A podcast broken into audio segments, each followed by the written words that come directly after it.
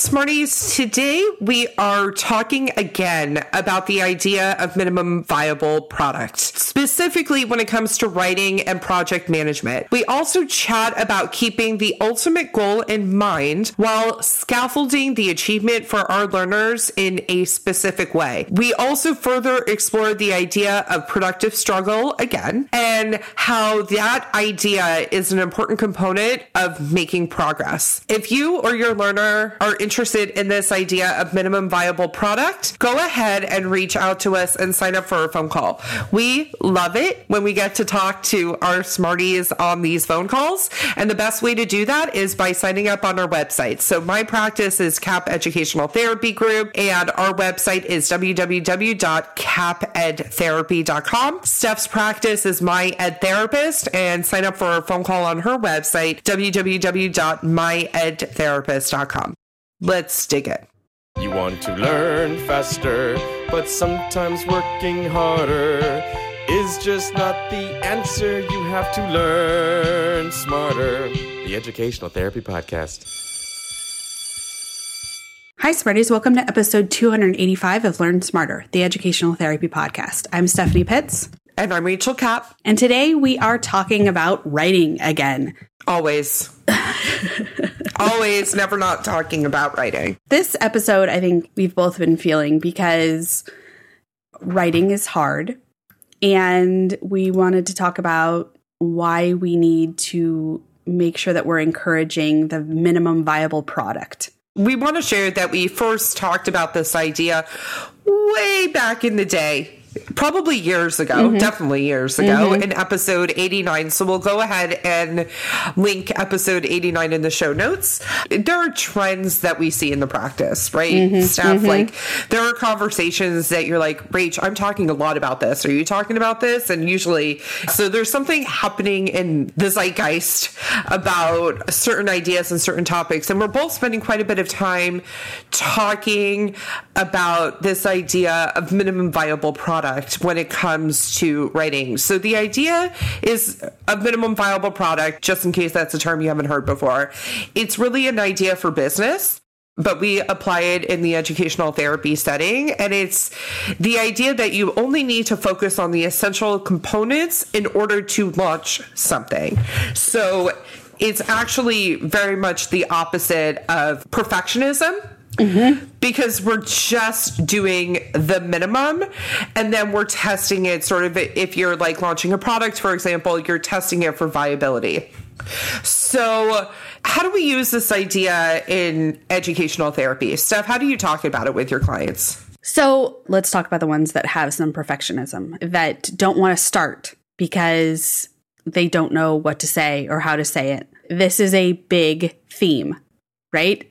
Students don't do assignments because they don't want to get it wrong or they don't know what to say. And so, really, what we're talking about is getting something on the paper. Mm-hmm. And the minimum viable product can look different at ages and different abilities and stages. So, for some kids, that might be writing their name mm-hmm. maybe having a title if that's something that has to happen. It's really looking at and meeting them where they're at. And almost at the bare minimum uh-huh. of where they're at. And having that be the goal, having that be how we define success, right? Right, exactly. And so it might be looking at just getting some thoughts down on a piece of paper, and it might not look super polished. It might just be jotting down ideas, and that's what we're starting with that's why I say it really depends on the student, on the age, on the all the different things. But if we're taking it with a student that's really impacted in writing, mm-hmm. we're taking that student and doing some sort of graphic organizer, doing an outline, getting something on the paper. And I have had students turn that in because that is a win. Yep. Because the alternative often is turning in nothing. Turning in nothing. Yeah. This episode is just to remind everybody that you can't go from A to Z overnight. And so there's going to be those steps. We're looking at the bottom of the staircase. And what step are they on? Now, does that mean that, yes, they can write essays that maybe don't even ever say anything? There's just a lot of words. Yeah. I've got some of those. Yeah. There's some, they're really choppy and their grammar and their sentence structure is not great, but they do have the ideas. Mm-hmm. That's okay. So it's really about what process works for the learner and being able to produce something as opposed to nothing. So I've shared this story on the podcast before. I'll share it again. When I was writing my senior honors thesis, I had picked a topic that was super interesting to me, but I was not interested in all the mini deadlines along the way. It was completely scaffolded, and I was just turning something into GSD. Mm-hmm. Get stuff done. Get stuff done. and just like submit the assignment because I wanted to meet at least those bare minimum expectations. Is this in college? Yeah. Because you did a very similar situation in graduate school, by the way. I did. I did. It's a thousand percent. Yeah. Because the way I work is I will meet your along the way expectations, but I really do prefer to just like sit down and bust it all out. Mm-hmm. And that's just the way that I know I work best. Of course, that scaffolding does at least like trigger this is what I'm going to be writing about when I finally decide that I'm going to do it. And so I remember I turned it in, and I'm pretty sure that our professor for grad school had the same sort of reaction to me. But I vividly remember my professor for my thesis project, which have I ever told you what my thesis was on? Mm-mm. I was writing about assisted reproductive technologies in Italy. Okay. I know. Because I had studied abroad in Italy, and while I was there, I realized that assisted reproductive technologies, like which includes IVF, surrogacy, all those types of things, were extremely restricted in Italy. Yet abortion was legal. Mm-hmm. And so there's a really interesting story about how this like sort of came to be and then the impact of it, which is that in Europe, I mean, it's been a while since I wrote my thesis, but in Europe, there's something called uh, reproductive travel. And so people would travel to get access to things because it's either cheaper or more accessible in another country. Anyway, so it was a really interesting topic to me. And I finally submitted my draft, and my goal was to get the draft submitted before spring break, which was early. And I submitted the draft, and the professor emailed me back, was like, We have to talk. And I go in, and she's like, Rachel, I've been reading your writing all year. And I am floored by your writing in this. Why haven't you been doing that all along? And I was like, oh, just because it's the way I work. Like, I know I'm not going to do my best job until I sit down and I'm ready to do my best job. But I'm an excellent writer. I just wasn't interested in your little along the way assignments, which made her laugh. She's like, I've never had a student do this before. I'm like, I'm a great writer. I knew that then. Yeah. And yes, the little along the way assignments helped, but not that much. Yeah. It helped me with my thinking and my pre thinking, but I waited until like the end to make it all coalesce and come together. So it was being comfortable and also the structure of it was I was getting one grade at the end of it. And it was going to be based off the final paper that I produced. So this is just the idea that for the kids who do need that scaffolding, mm-hmm. we have to adopt this idea that we are just trying to push them a little bit in their zone of productive struggle.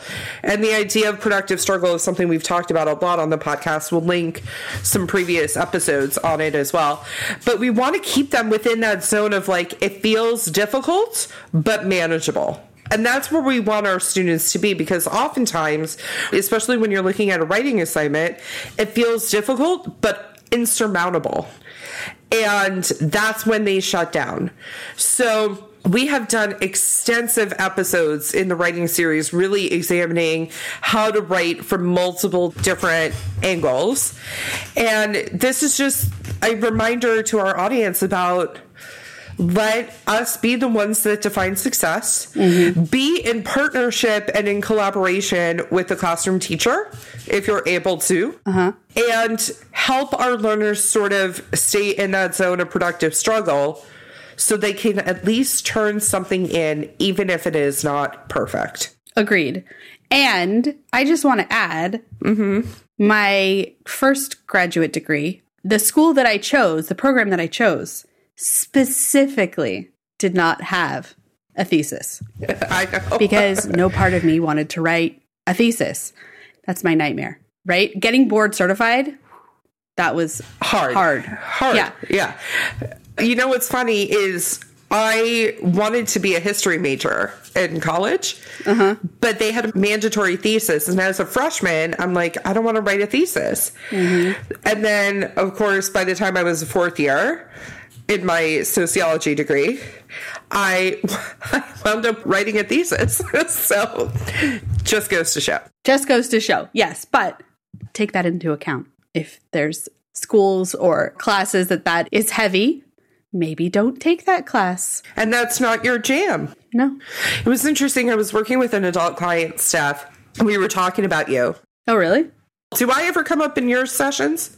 Yeah. Okay. You'll come up in my sessions too. And I was going to be hurt if you were like, no. yeah, that's so funny. yeah.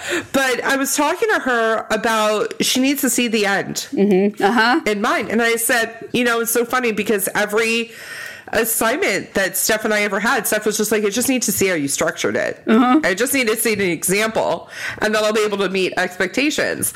And she's like, Yes, I totally relate to that. I said, I know. I don't need the example. I'll just go, which is so my personality. Like I never thought about that, but like I'm just like a get it done, quick idea person, and you're much more in- intentional and thoughtful about stuff. Yes, but also there's the difference of like the podcast, right? Like Right. you don't know how the actual thing gets up or what it actually the, the process, right? I'm very much like I need to understand You're in the weeds of things, and I don't care.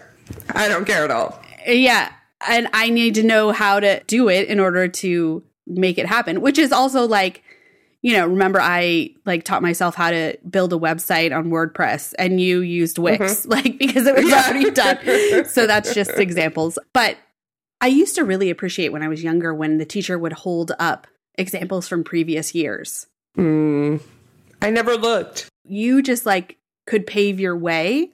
I wanted to pave my way within The bounds. the boundaries or the understanding of what to start with and then make it my own. And I'm still like that today. It's very much personality stuff.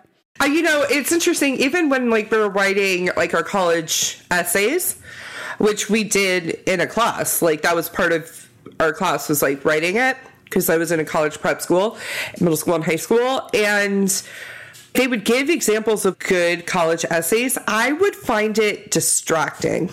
I felt like would take away from what I was organically going to do It would cloud it. it would cloud it. Yeah. It's so interesting that we've said this so many times in 285 episodes that you and I found each other, both the timing of when we found each other, mm-hmm. our individual skill sets, mm-hmm. How they complement each other. I was in a meeting. This is what Steph was referencing about the podcast. I was in a meeting, and it's not like what I lead with that I have a podcast. If people find out about it, it's great because there's always follow up questions that, frankly, I don't know the answers to. so, like, somebody, I was like at a mom's night out, and she's like, So, how do you record it? And I said, I don't know. Steph told me which microphone and headset to get. Although I was really in the weeds with you at that point about like figuring Well, because you were very concerned about colors. right. And then we write, we record, and then do not ask me what happens at that point. I've never seen the back end uh-huh. of the podcast. Mm-hmm. I have no idea how it gets from Pierce, our editor, like to somebody's phone. I have no clue. And in five years of podcasting, I have never asked you to show me. No, absolutely. You'd take one second and then no part of you would enjoy looking at that. This is why when we talk about finding the right fit at therapist Mm-hmm. is because you want somebody who compliments you want somebody who complements, understands, supports. Yes. And particularly when you're embarking on a big executive functioning skills project like this podcast is, Yes. you want somebody who can sort of fill in the gaps for you. This episode is taking a different direction, but Yeah, but that's okay it's okay. because it's all relevant. It is because it's about knowing your lane and achieving well within that and then pushing a little bit beyond that. So for adults, because we do work with adults, mm-hmm. if you're having this struggle at, if you went back to school, you're having it at work, Finding a new job, or you have kids that don't fall far from your tree, this is knowing all of those things and helping them. yeah, as an employer too, I think thinking of these ideas of slotting people in at their abilities and then pushing them a little bit beyond that is really an important idea in business as well. Absolutely. But also, that's why we have teams, right? Like, I am not the one that wants to teach reading anymore. Right. And there are people on my team that that's all they want to do and brings them so much joy. That's so funny. I was just talking to somebody and she's like, So you work on executive functioning skills and what does Steph do? I'm like, Steph does all the things, but she really doesn't want to be doing reading anymore. But that's okay because she has people on her team that love it. I have people on my team that love it too. It's just not for me. No, it's not for me either, but that's okay. That's okay. Yeah. anyway, all right. So what's your big takeaway, Steph, with this idea of minimum viable product? where are we at? Where are the kids at? Where do we want to get them to? And that's not going to be tomorrow. So, Yep. scaffolding that, taking steps towards if we're saying that the minimum viable product is, you know, getting a 50% of what is required on the paper, sure, that's where we start. We'll eventually get there. Yep. With that, have a great week, Smarties. Have a great week, Smarties.